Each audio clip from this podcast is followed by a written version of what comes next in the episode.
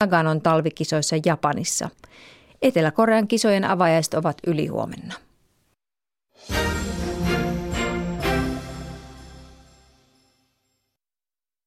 Yle Radio Suomi, ajan tasa.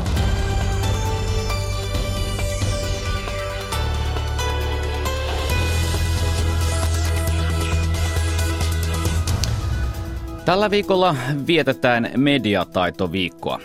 Valeuutisten ja muuttuvan median keskellä on nykyään entistä tärkeämpää osata erottaa fakta propagandasta ja luovia median keskellä.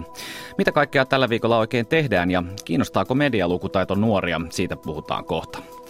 Pörssit heilahtelivat maanantaina rajusti. Eilen päästiin Yhdysvalloissa jo lievästi plussalle. Miltä markkinatilanne nyt näyttää siitä mediataitoviikon jälkeen?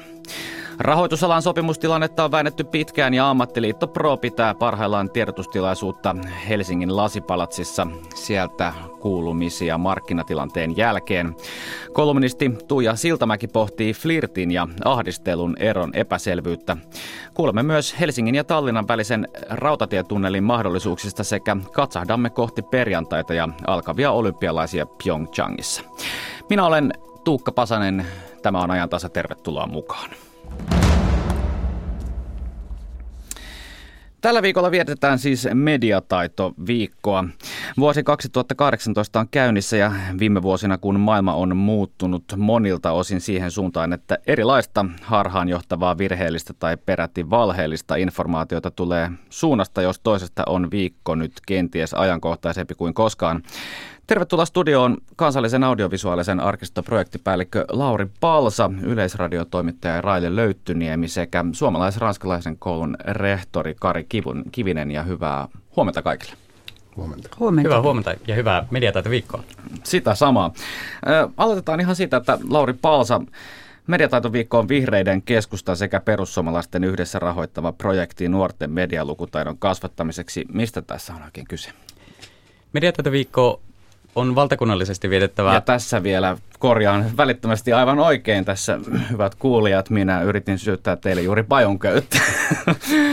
Mediataitoviikkoa nimittäin ei ole rahoittanut mikään puolue, vaan se on todella kansallisen audiovisuaalisen arkiston sekä osin EUn rahoittama projekti. Menikö tämä nyt oikein? Nyt meni oikein, kiitos. Näinkö helposti tämä käy tämä pajunköyden syöttäminen? Aika helposti nykypäivänä. Et jos miettii, että kuinka helposti nykypäivänä ihmisillä on mahdollisuus tuottaa itse ja jakaa tietoa, niin se on helpompaa kuin koskaan aikaisemmin. Kyllä. Ää, Lauri Paasa, mitä tällä viikolla nyt siis todella oikein tehdään? Joo, siis tämä on valtakunnallisesti vietettävä mediakasvatuksen teemaviikko. Vaikka monessa paikkaa mediakasvatus on ihan arkipäivää, niin tämä on ehkä semmoinen nyt juhlaviikko, että nyt oikein koko, Suomen, koko Suomessa kiinnitetään huomiota ja juhlistetaan niitä mediataitoja. Meillä mediataitoviikkoa vietetään ympäri Suomea esimerkiksi päiväkodeissa, kouluissa, kirjastoissa, nuorisotaloilla ja museoissa, järjestöissä ja muualla muiden toimijoiden kesken. Tavoitteena tällä viikolla on erityisesti edistää eri-ikäisten ihmisten mediataitoja ja kiinnittää huomiota niihin mediailmiöihin.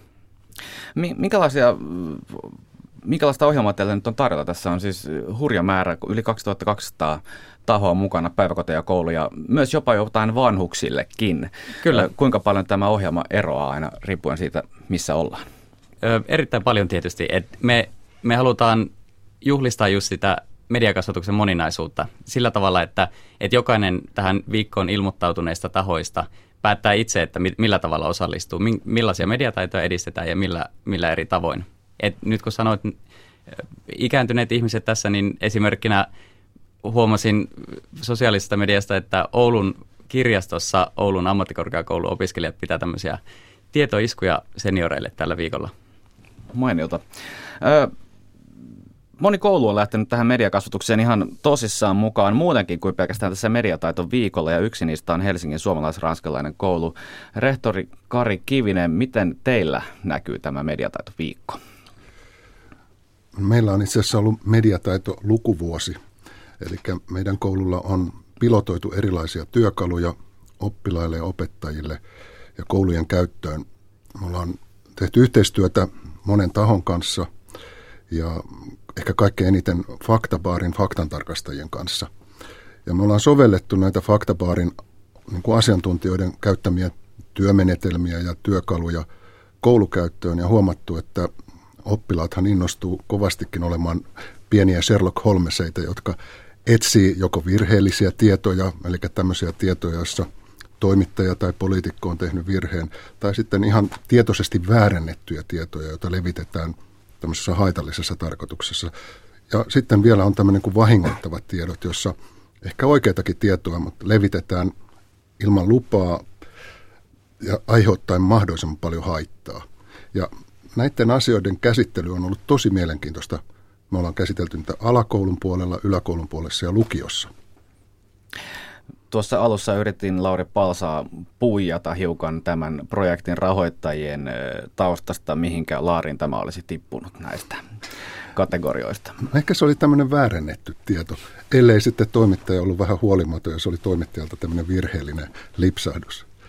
Tuota, mm, me ollaan kyllä huomattu aika pian sitten koulukäytössä, että, että jos lapsille sanoo ja nuorille kertoo, että mm, kannattaa olla varovainen, mihinkään ei kannata uskoa, niin se johtaa helposti apatiaan ja kyynisyyteen.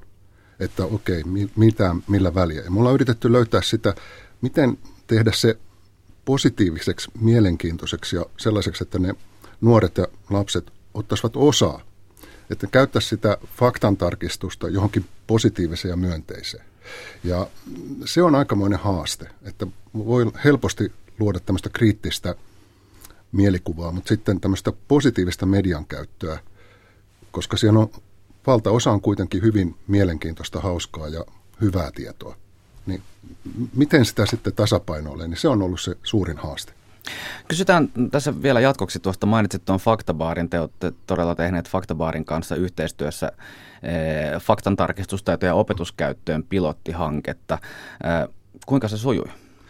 No se on sujunut tosi hyvin. Et meillä on käynyt Faktabaarin asiantuntijoita, mutta sitten eri, eri alojen asiantuntijoita. Et me ollaan huomattu, että meillä koulussa ei ole kaikkea tietotaitoa, että meidän opettajat välttämättä aina – aina niitä oikeita ihmisiä kertomaan. Esimerkiksi toimittajat, jotka kertoo journalismin peria- periaatteista ja mit- miten journalisti tekee juttunsa johonkin laatumediaan, niin se on ollut hyvin silmiä avaavaa niin meidän oppilaille kuin op- op- opettajillekin.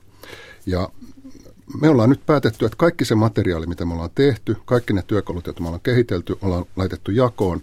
Ja me ollaan nyt semmoisessa jakeluvaiheessa, että kuka tahansa voi tulla käymään meidän sivuilla ja ladata sieltä, mitä ikinä haluaa ja käyttää sitä sitten niin kuin omassa koulussa ja omissa paikoissa. Me ollaan yritetty myös olla aktiivisia tässä tiedon jakamisessa ja työkalujen jakamisessa.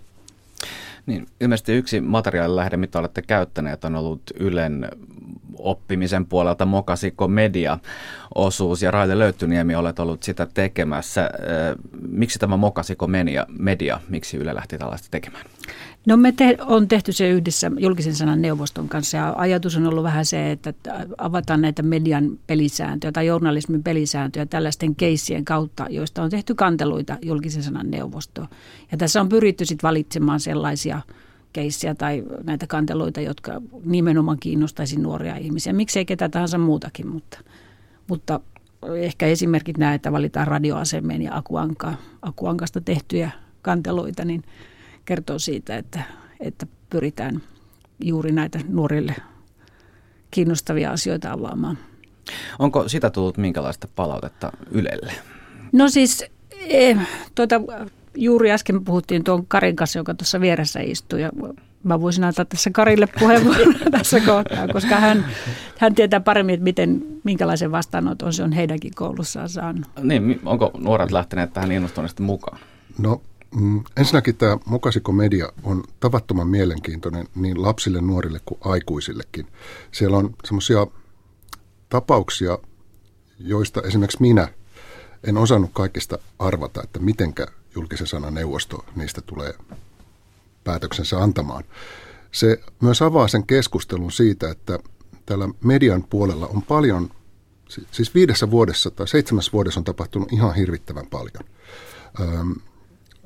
seitsemän, kahdeksan vuotta sitten ainoastaan jollain bisnesnörteillä oli älypuhelimia. Nyt ne on ihan kaikilla kuusivuotiailla lapsillakin. Siellä on ihan loputon määrä kaikenlaista mahdollisuutta. Ja me ei oikein olla pysytty mukana siinä, että mitä lapset katsoo ja tekee ja minkälaisia pulmia niillä on. Me ollaan esimerkiksi käytetty asia, Asianajaliiton spesialisteja, jotka on tullut meille kertomaan tästä niin kuin, niistä sosiaalisen median ongelmatapauksista, josta nyt näissä mukasiko mediakin jutuissa on aina välillä kysymys. Ja se on lapsia valtavasti nuoria kiinnostava alue, koska ne oikeasti pohtii, että mikä on oikein mikä ei. Ja nuorten mediakäyttö on sellaista, että me vanhemmat usein olla ollenkaan tietoisia, että missä ne menee ja mitä ne tekee. Ja valtaosa jutuista, mitä ne tekee, on valtavan positiivisia. Suomalaiset tupettajat on hirmu hyviä ja mielenkiintoisia. Ne osaa kertoa nuorille asioita niiden omalla kielellä. Vanhemmat ei tiedä niistä mitään. Mutta tähän mokasiko mediaan, niin meillä on saanut hyvän vastaanoton. Ja tietysti siellä on eri keissejä, jotka puhuttelee eri ikäryhmiä. Mutta esimerkiksi tämä Akuankan liitetiedostot, mainokset, että onko se hyvä, että Akuankkaan piilotetaan piilomainontaa, niin mm, vastaus oli ei. Niin tuota, on ollut semmoinen mielipiteitä jakanut juttu meillä, että se on kiinnostanut alakoulun oppilaitakin. Se oli hyvä, hyvä keissi pohtia. Mehän tässä kun on näitä valittu, niin yritetty ottaa sellaisia keissejä, että, että tulee esille näitä eri journali, journalist, journalismin ohjeita. Esimerkiksi pohditaan mainonnan ja journalismin rajaa tai lähdekritiikkiä ja klikkiotsikoita ja yksityisyyden suojaa.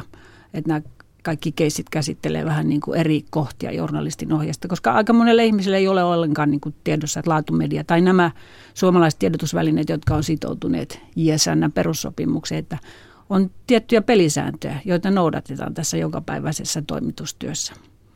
Ja nämä keisit pohjautuu just näihin. Et niitä ei välttämättä huomaa, jos ei oikein niin kuin keskity niihin, mistä, mihin nämä perustuu.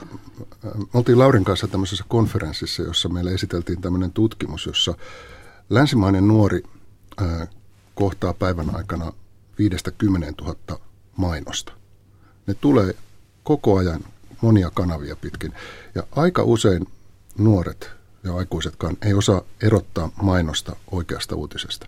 Ja se on myös tässä mediakoulutuksessa ja mediakasvatuksessa yksi sellainen juttu, että ymmärretään, että mitä ne viestit on, kenelle ne on suunnattu, mitä siinä ajetaan takaa, kuka on kohderyhmä, mitä sillä halutaan saada aikaan. Ja tämä tämmöinen mainoksen ja uutisen erottaminen on hurjan tärkeää.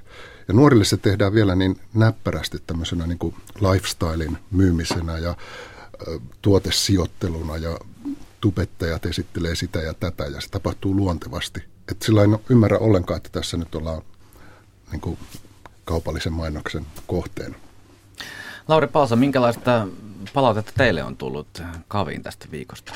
No siis tämä on nyt kuudetta kertaa, kun mediataitoviikkoa järjestetään. Nyt, tästä nyt uusimmasta tällä viikolla vietettävästä mediataitoviikosta ei ole ehditty vielä kerätä palautetta, mutta aikaisemmin, aikaisempina vuosina, kun ollaan kerätty palautetta, niin on ollut tosi kannustavaa. Ja että se ehkä tässä palautteessa huomaa myös sen niin kuin mediataitojen moninaisuuden. Just, että me ollaan nyt tässä puhuttu paljon nyt tästä niin kuin kriittisestä ajattelusta ja median tulkinnasta, mutta sitten, että yhtä tärkeää on myös se niin kuin mediatuottaminen. Että just se, niin kuin, että media mahdollistaa sen oman äänen esille tuonin, mikä on tosi tärkeä nykypäivänä ihan tämmöisen niin kuin aktiivisen osallistumisen näkökulmasta. Ja jos me mietitään vaikka vuorovaikutusta ihmisten välillä, niin sekin on yhä useammin myös mediavälitteistä. Että me käytetään erilaisia välineitä siihen vuorovaikutukseen ja nekin on osa niitä mediataitoja – mitä voi hyödyntää.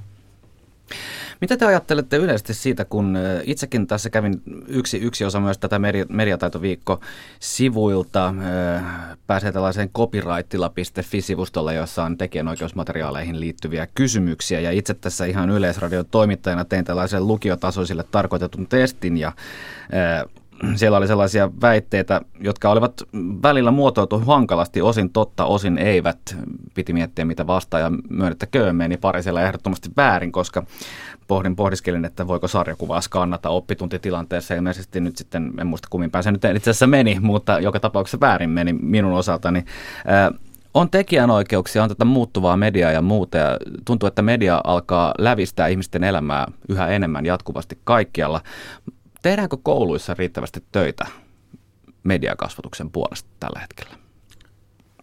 Kari Kivinen, rehtorin ominaisuudessa. No, vuonna 2016 voimaan tulleet uudet opetussuunnitelmat.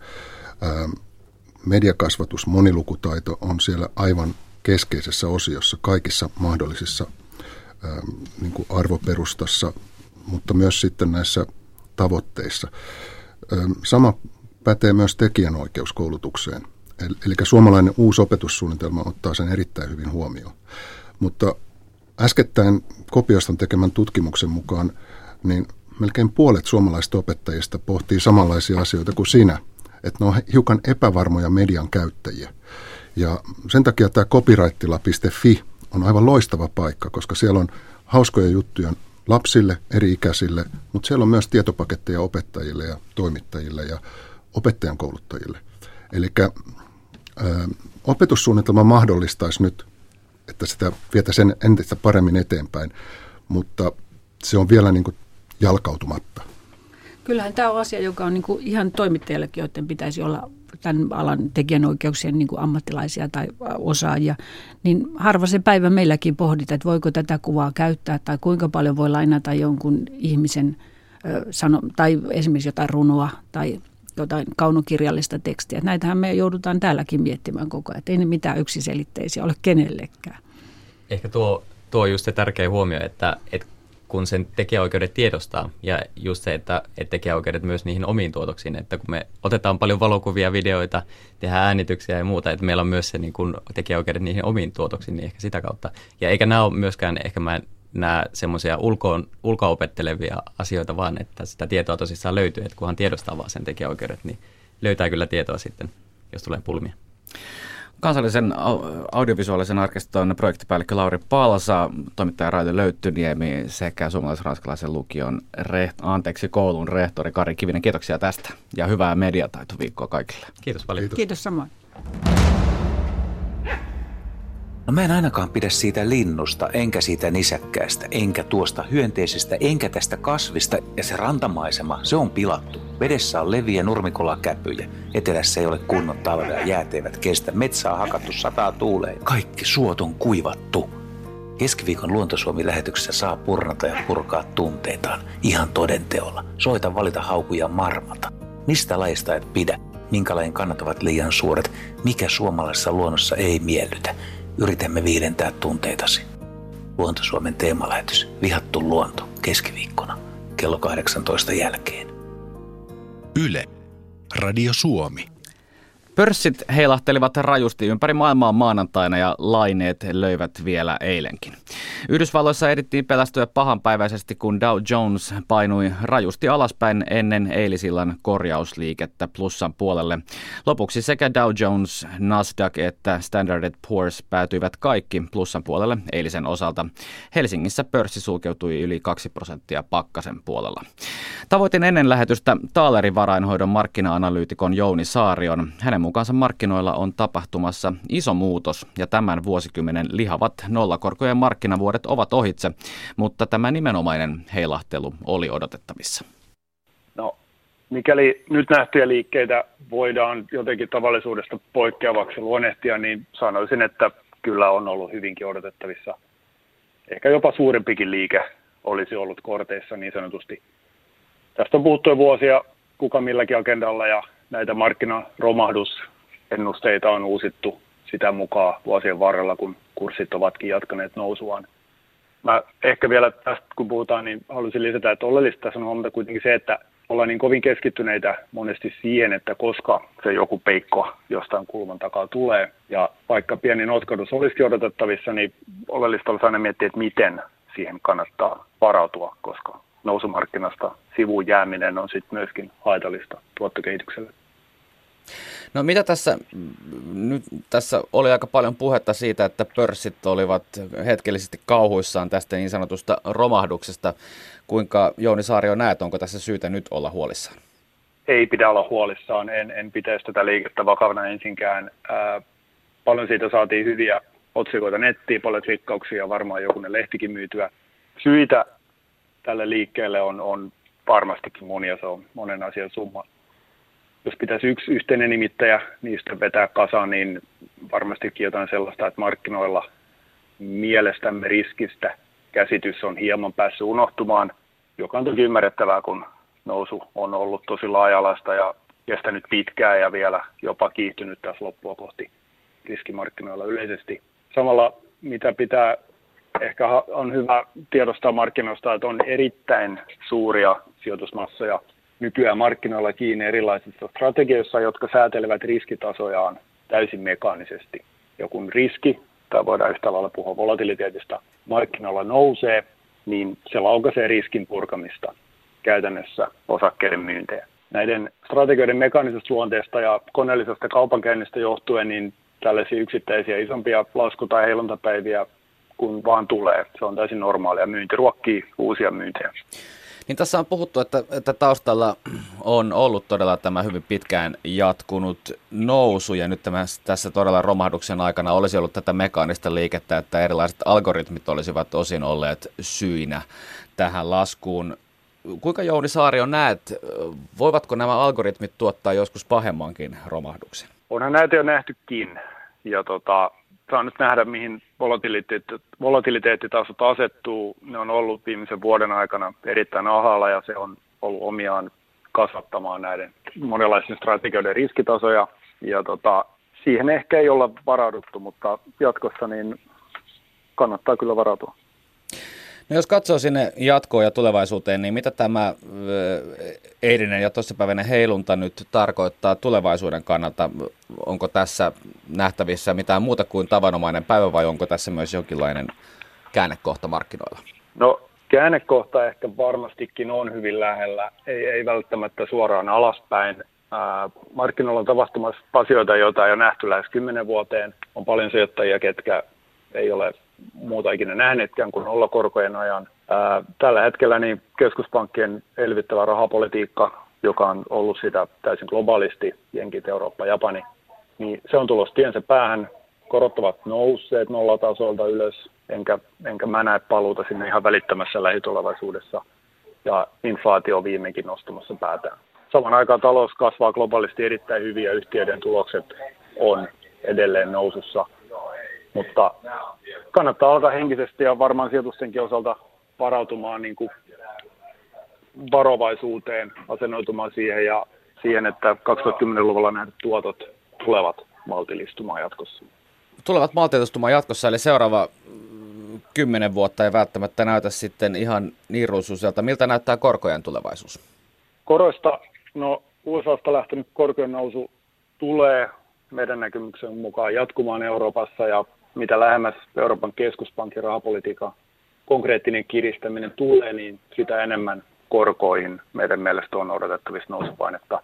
Toiveet siitä, jos jollain on, että korot lähtisi uudestaan pidempiaikaiseen laskuun ja pysyttelemään jossain nollatasoilla, niin sitä me ei pidetä. Eikä varmasti moni muukaan pidä mitenkään todennäköisenä skenaariona.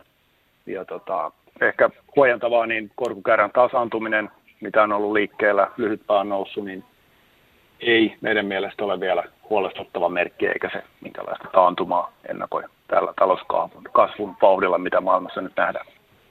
Kysytään Jouni Saario vielä sitä, että jos tässä nyt muuttuu jollakin tavalla tuotto-odotukset, niin minkälaiset sijoitukset nyt sitten kannattavat? Ensimmäinen sijoitusneuvo ehkä olisi, olisi se, että kannattaa aidosti käyttää aikaa ja vaivaa siihen oman sijoitussuunnitelman tekemiseen ja, ja nukkua vielä yön yli ja katsoa sitä uudestaan, koska sitten kun markkinoilla jotain odottamatonta kenties tapahtuu, niin se oma sijoitussuunnitelma auttaa pistämään monesti asioita mittasuhteisiin ja pääsee kysymään itseltään, että ollaanko tässä vielä niin kuin oikealla raiteilla. Monesti vastaus on kyllä. Ja sitten ne pienemmät heilunat jää ehkä unholaan ja ne ei niin huolestuta. Hyvä ajatus kannattaa nyt enemmän kuin koskaan sekä omaisuusluokkien välillä että niiden sisällä. Ää, kannattaa varmasti erikoistarkalla silmällä katsoa yhtiöitä, kenellä on vahvat taseet, hyvät markkina-asemat ja jonkunlaista hinnoitteluvoimaa siellä omalla markkinalla. Markkina-analyytikko Jouni Saario Taalerin varainhoidosta. Kiitoksia. Kiitoksia. Oikein hyvää päivää. Ja jatketaan samasta aiheesta. Kuinka tilanteen näkevät Aalto-yliopiston rahoituksen professori Vesa Puttonen, Aktian pääekonomisti Heidi Schauman ja Danske Bankin varainhoidon strategi Kaisa Kivipelto? Kaisa Kivipelto, Helsingin pörssikin jäi eilen pitkästä aikaa miinukselle, mutta Yhdysvalloista on tullut jo parempia uutisia. Niin millaista kauppapäivää odotatte? Todennäköisesti Euroopan pörssit, mukaan lukien Suomen pörssi, seuraa tätä Yhdysvaltojen ja Aasian pörssien korjausta takaisin – takaisin ylöspäin ja niin kauan kuin nämä talouskasvunäkymät ja yritysten tulos, tulosnäkymät säilyy yhtä hyvinä, emme odota, että tulee mitään finanssikriisin kaltaista korjausliikettä osakemarkkinoille. Mikä on teidän tulkintanne? Mitä maanantaina Yhdysvalloissa tapahtui? Kaikki lähti siitä korkojen noususta ja inflaatio-odotusten kasvusta, mutta siihen kyllä varmasti, varmasti tuli mukaan tällaista teknistä, teknistä myyntiä osittain niin sanottujen robottien toimesta, mutta myös tämä volatiliteetti, johdannaisten purkaminen varmasti antoi lisää vauhtia tälle markkinalaskulle. Vesa Puttonen ja Heidi Schoman, eilen tosiaan toistui monessa kommentissa ajatusta. Kyse oli osittain myös näin, että vain algoritmeista ja roboteista, eli kaikki tulkitsevat samoja lukuja ja koneiden vuoksi samalla tavalla. Mikä tuollaisessa tilanteessa kursseja ohjailee?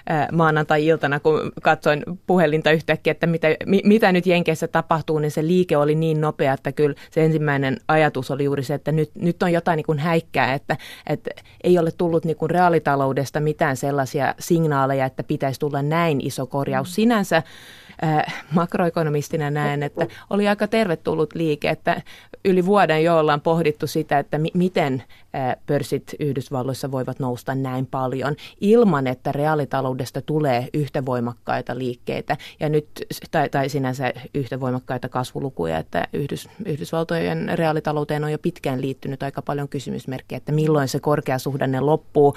Ja, ja nyt päinvastoin niin, niin on tullut merkkejä siitä, että varmasti jatkuu vielä tästä eteenpäin. Ja se oli ehkä sitten loppujen lopuksi se, se niin kuin triggeri tässä, että, että ylikuumenemisen pelko jotenkin kasvoi. Vesa Puttonen. Meillä on sellainen pakonomainen tarve löytää joku syy, miksi näin tapahtuu. Vaikkei niitä oikeastaan varsinaisesti ole. Ei mitään fundamenttiperusteita ollut tälle kurssilaskulle juuri nyt maanantaina, mutta me halutaan löytää niitä, koska me halutaan tehdä tästä semmoinen, että me hallitaan tämä markkina. Ja se on, me halutaan niin kuin monessa muussakin asiassa, me halutaan, koska ellei me löydetä sitä fundamenttiperustetta, niin sen jälkeen me joudutaan tunnustamaan, että itse asiassa markkinoilla tapahtuu välillä sellaisia asioita, mitä me ei itsekään ymmärretä. Niin, tähän liittyen ehkä on ollutkin mielenkiintoista seurata sitä, että miksi tätä kutsutaan, että oliko se korjausliike, kurssilasku vai jotain muuta. Niin mi- mi- miten te nimitätte, Vesa Puttanen? No mä ainakin, jos mä voin sanoa, että mä en kutsu tätä verilöylyksi, niin kuin otsikoissa tätä, tätä kutsuttiin verilöylyksi. Äh, joo, 4,5 prosentin tai 5 prosentin kurssilasku on aika iso päivämuutos, mutta mä kutsun tätä hikaksi. Tämä on niin kuin markkinoiden hikka. Että välillä pörssissä tapahtui, tämä oli tosi niin kuin heide, mun mielestä tosi hyvä, että tämmöinen tuli. Mm. Äh, olisi saanut olla vähän isompikin, olisi saanut vähän pidempäänkin jatkuu, jotta se muistuttaa meitä mm. siitä. Mä oon kauppakorkeakoulusopettaja, niin kun täällä on meidän nuoret, jotka on siellä, mm. kun ne on tavallaan joku jopa viisi vuotta sijoittanut, ne ei ole koskaan nähnyt kurssilaskua. Ne tähän tervehdyttää kummasti ja muistuttaa siitä. Ja voihan olla, että tämä ei nyt lopukkaan tähän, että vaikka ollaan nähty vähän niin kuin korjausta taas ylöspäin, niin, niin kyllä mä ainakin uskon, että tämä volatiliteetti on tullut pysyäkseen tai että saadaan nähdä ainakin vähän volatiliteettia verrattuna niin kuin lähihistoriaan. Joo, tämä on enemmän niin kuin paluu, paluu normaaleihin tuota, olosuhteisiin. Ja jos vähän katsotaan tilastoja, niin 1980 vuodesta lähtien SP500 eli Yhdysvaltojen isoin pörssiindeksi on keskimäärin laskenut vuodessa noin 14 prosenttia mutta kuitenkin näistä 38 vuodesta 29 pörssi on noussut se vuoden aikana.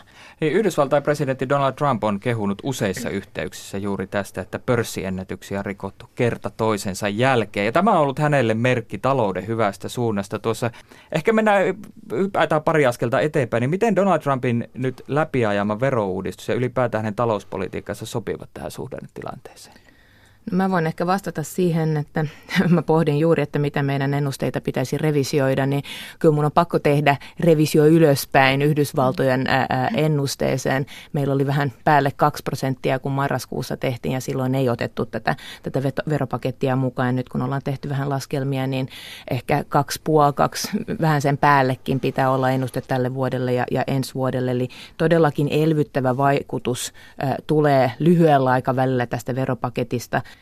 jos nyt juttelee amerikkalaisten makroekonomistien kanssa, niin nehän ovat kaikki samaa mieltä, että todella huonoon hetkeen tämä tuli. Vaikka mm. verouudistuksessa on paljonkin hyviä ominaisuuksia, niin, niin ajoitus on poikkeuksellisen huono, todella pitkä noususuhdenne takana, niin, niin että se, että tässä vaiheessa lisätään kierroksia taloudessa, kun keskuspankki on jo kiristämässä rahapolitiikkaa ja se iso pelkohan on nyt se, että, että todella kallista uudistusta tehdään, elvytetään fiskaalipuolella mm. ja samalla pitää sitten kiristää jopa enemmän rahapolitiikan puolella, että se on niin todella epäoptimaalinen talouspolitiikka kokonaisuudessaan, mutta tämä ehkä on, on yksi syy, vaikka sanoa, että kaikki yrittävät niin kuin löytää syytä, että miksi markkinat reagoi, kuin ne reagoi, mutta sinänsä pitkään, mä, mä olen ainakin vähän odottanut, että milloin tulee jotain reaktioita tähän, että, että tämä talouspolitiikka on niin, niin epäoptimaalinen.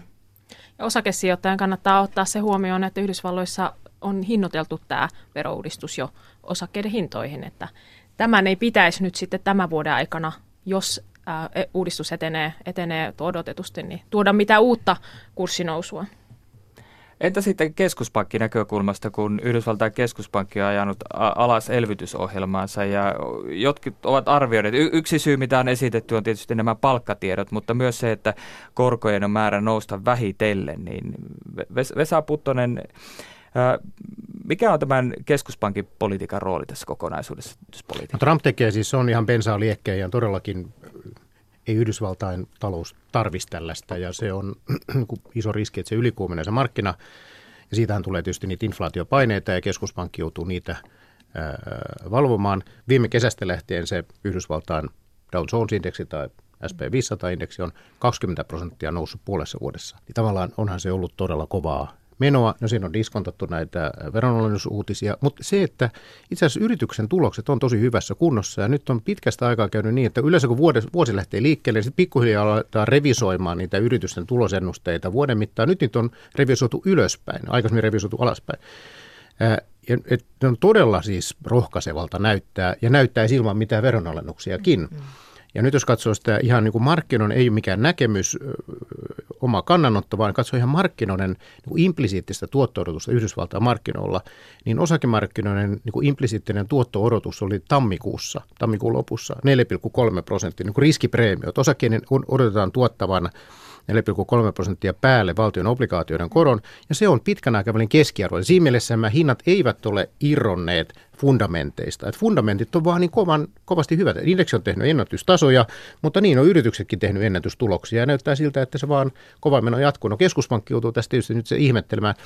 Siltä osin kyllä, että jos joku, mehän, se on niin houkuttelevaa, ennustaa, ja nyt Heidi ja Kaisa saa työkseen tehdä ennusteita, että montako kertaa Fed nostaa korkoa tänä vuonna. Mulla on siinä mielessä luksustila, että mun ei tarvitse ennustetta tehdä, ja mä voin katsoa vaan historiaa, että niin paljon kuin on aina ennustettu, että montako kertaa nostetaan, niin, niin aina keskimäärin ennustetaan korkojen nousua, ja yleensä niissä aina ollaan, mennään pieleen.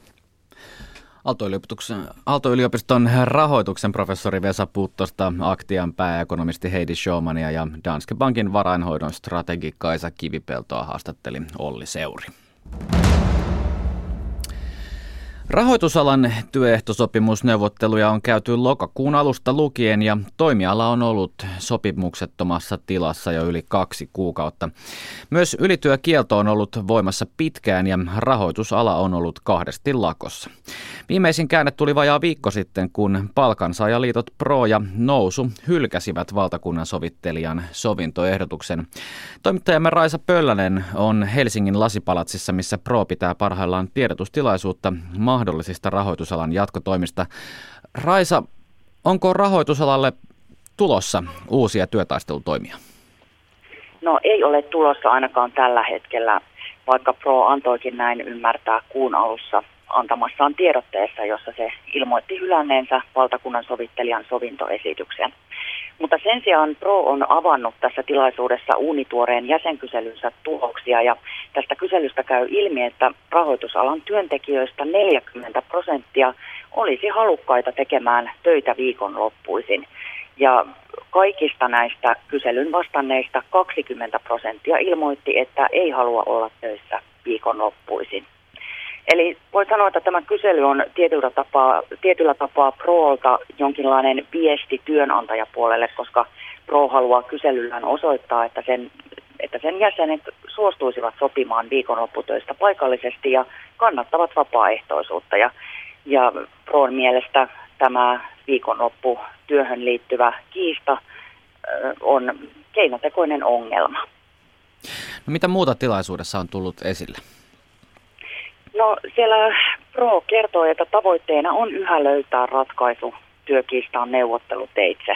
Mutta myös liitto sanoi senkin, että on hyvin mahdollista, että kiista venyy pitkälle kevääseen ja, ja rahoitusalan ylityökielto jatkuu niin kuin se on tässä, tässä ollut, ollut päällä.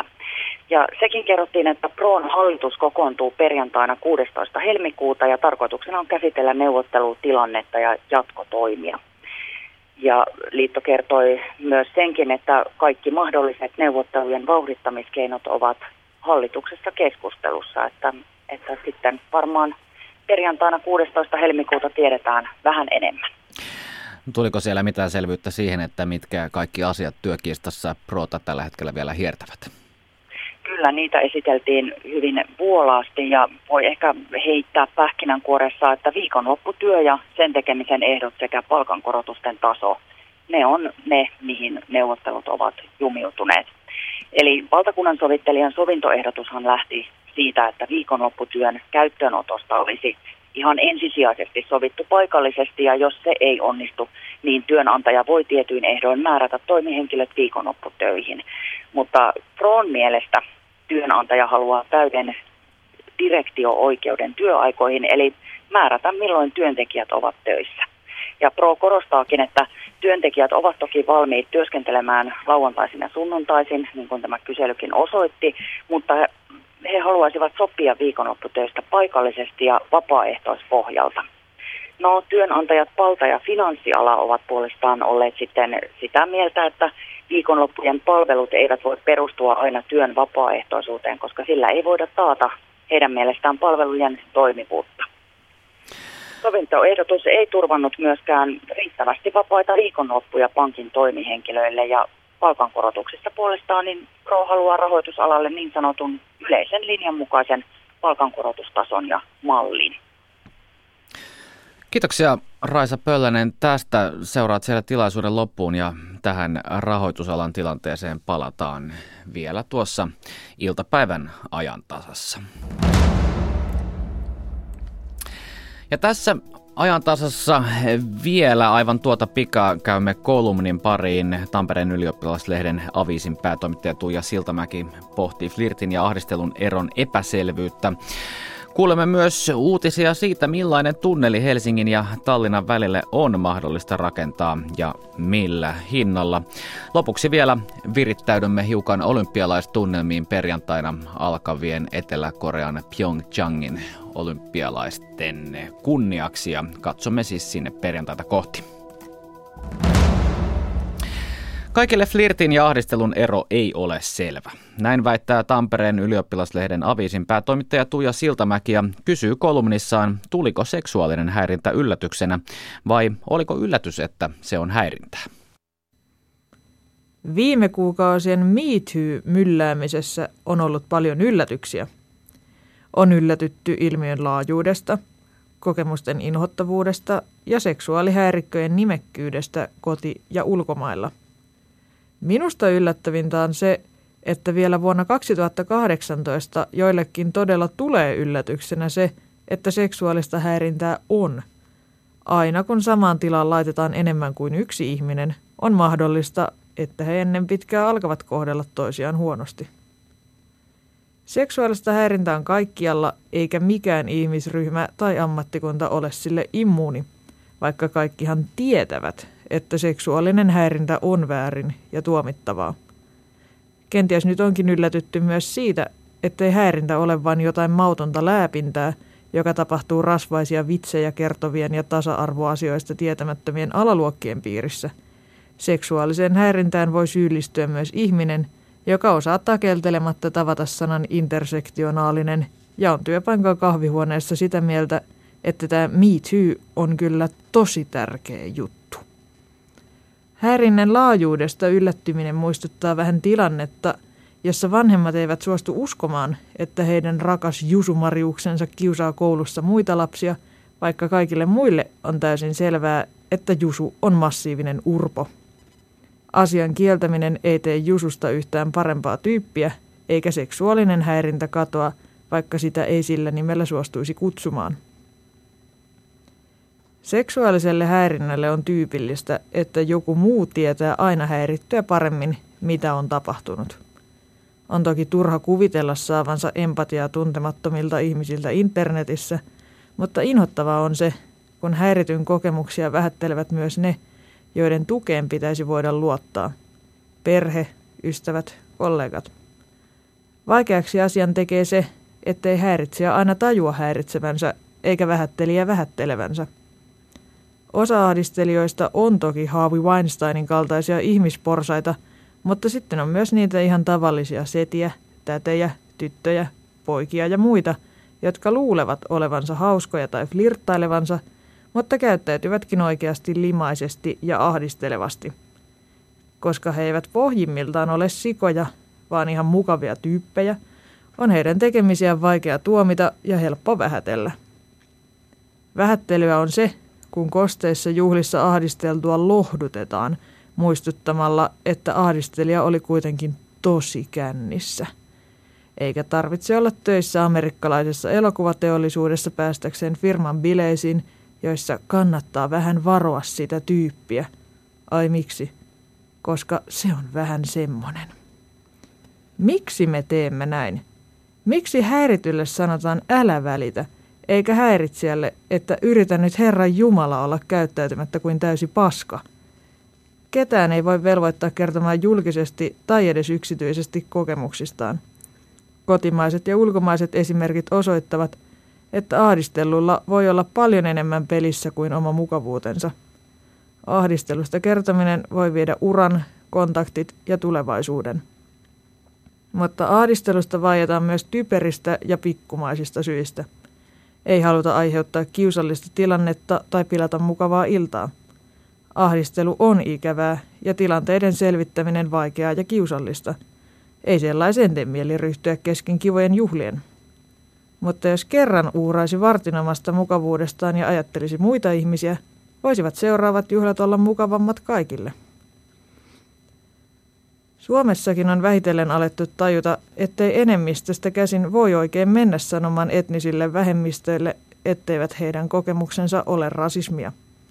Toivottavasti sama laajentuu koskemaan seksuaalista häirintää mahdollisimman pian. Sitä odotellessa joudumme kuitenkin kuulemaan vielä piinallisen monta puheenvuoroa siitä, kuinka häirintäkeskustelu on lähtenyt laukalle – kuinka häirinnästä puhuminen estää nuoria miehiä pariutumasta ja lässynlää.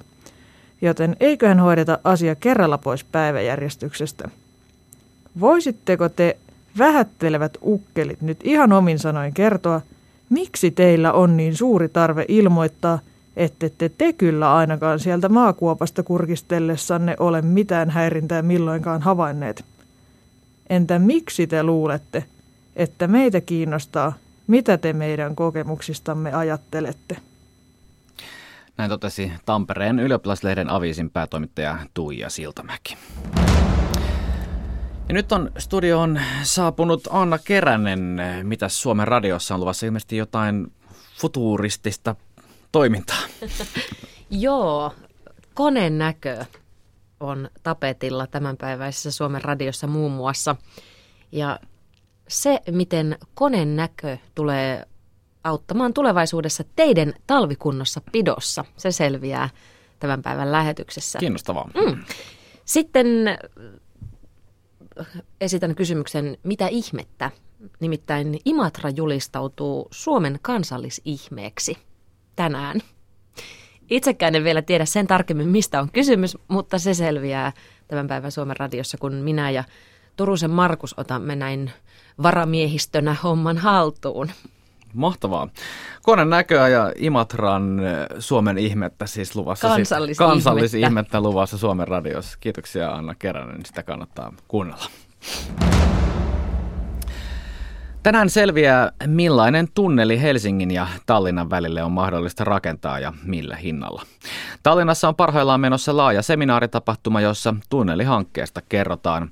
Tunneli Helsingin ja Tallinnan välillä helpottaisi ja nopeuttaisi esimerkiksi työmatkaliikennettä maiden välillä. Tänään on ehditty jo kertoa esimerkiksi asemien sijainnit.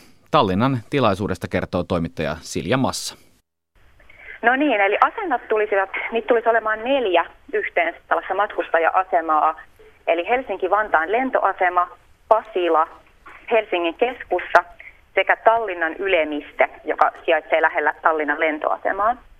Ja hinnaksi on arvioitu, tämä on aika laaja haarukka, eli 13-20 miljardia euroa kokonaisuudessaan, että tämän suunnittelun ja toteutuksen yksityiskohdat on vielä sen verran auki, että ei osata sanoa tarkemmin. Tämä arvio perustuu siis aikaisempiin isoihin liikennehankkeisiin Suomessa, Virossa ja muualla maailmassa.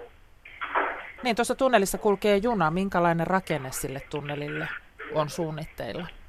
Eli tämä tunneli tulisi koostumaan halkasijaltaan tämmöisestä puolentoista kilometrin suuruisesta putkesta, jonka sisällä kulkisi sitten kaksi matkustajajunatunnelia ja niiden välillä yksi palvelutunneli. Eli yhteensä kolme tunnelia isomman tunnelin sisällä.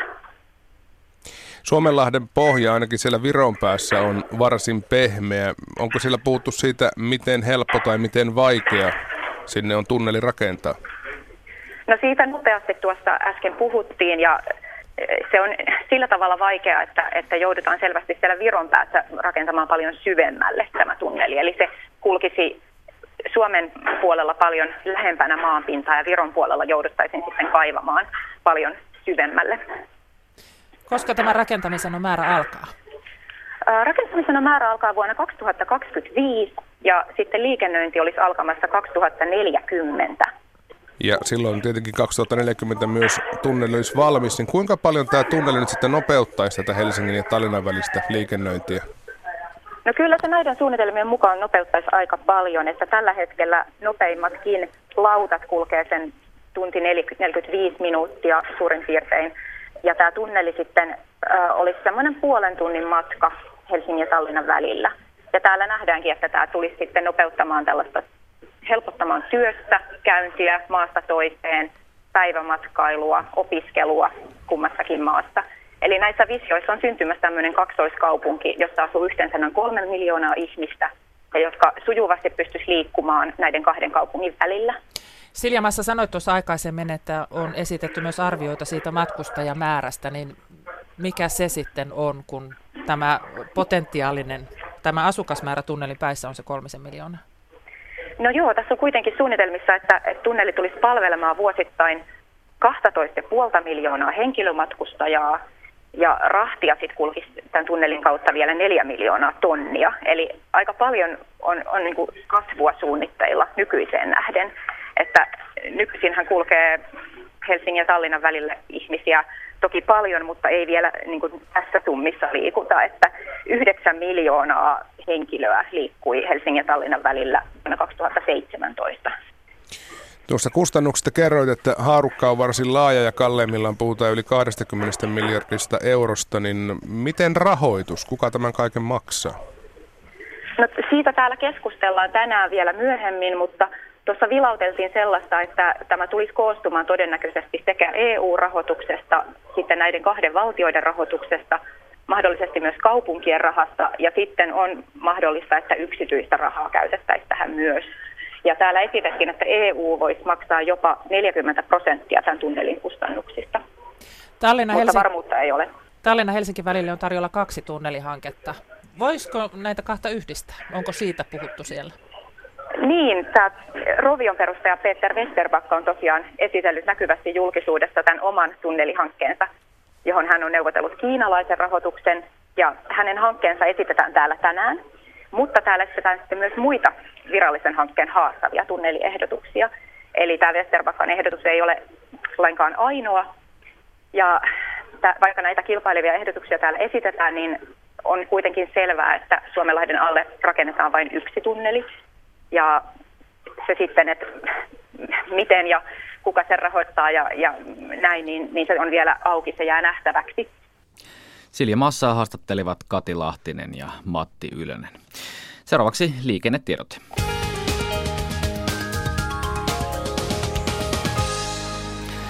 Liikennetiedote Kasarmintielle Ouluun. Tie on suljettu siellä liikenteeltä. Tapahtumapaikalla on liikenteen ohjaus. Kasarmintie on suljettu Tulliväylän alituksen kohdalta Siilasvuonkadun ja Tulliväylän välillä. Eli liikennetiedote Kasarmintielle Ouluun. Siellä tilanne jatkuu. Tie on suljettu liikenteeltä. Tapahtumapaikalla liikenteen ohjaus. Kasarmintie suljettu Tulliväylän alituksen kohdalla.